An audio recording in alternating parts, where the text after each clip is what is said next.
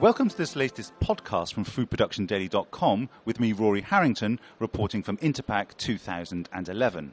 Until recently, Ardagh Group was primarily associated with glass packaging. That all changed with its 1.7 billion euro takeover of global metal packaging outfit Impress. Now, that more than doubled its revenues. A further announcement last week that it plans to float on the US stock exchange indicates the company is gearing up for further expansion. I'm talking to company head of marketing and public affairs, Sharon Creighton, to give us the insight on what's going on in Ardagh. Tell us about the thinking, Sharon, behind the Impress deal. Hi, Rory. Uh, well, Ardagh has always made it plain to its shareholders that it was to, keen to continue growing the business. So I think it took the opportunity to diversify its materials into metal in addition to glass.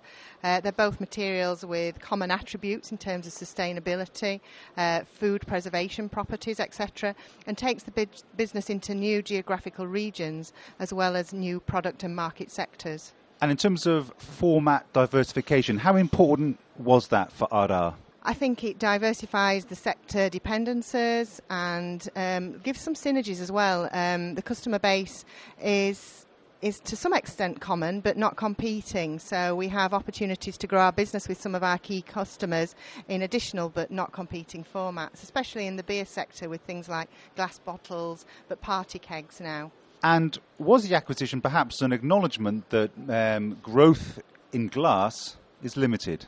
Not necessarily. I think potentially at the time the growth opportunities for the business might have been um, more limited in the glass sector, but the business has repeatedly stated its intention to continue to grow in both materials. And in terms of um, consumer attitudes to, to glass, um, are they wanting to move away from glass to PET, or what are what are the consumers saying to you?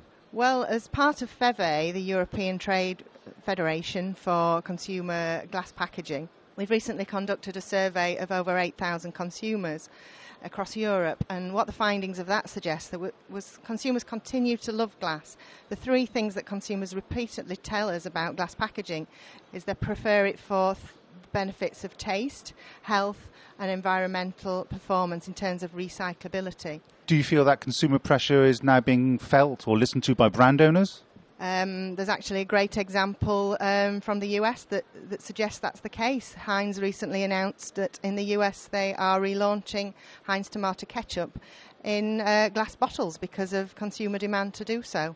And in terms of PET, a recent study from Pira suggested that in some format, PET uh, is going to overtake glass in terms of market share by 2020.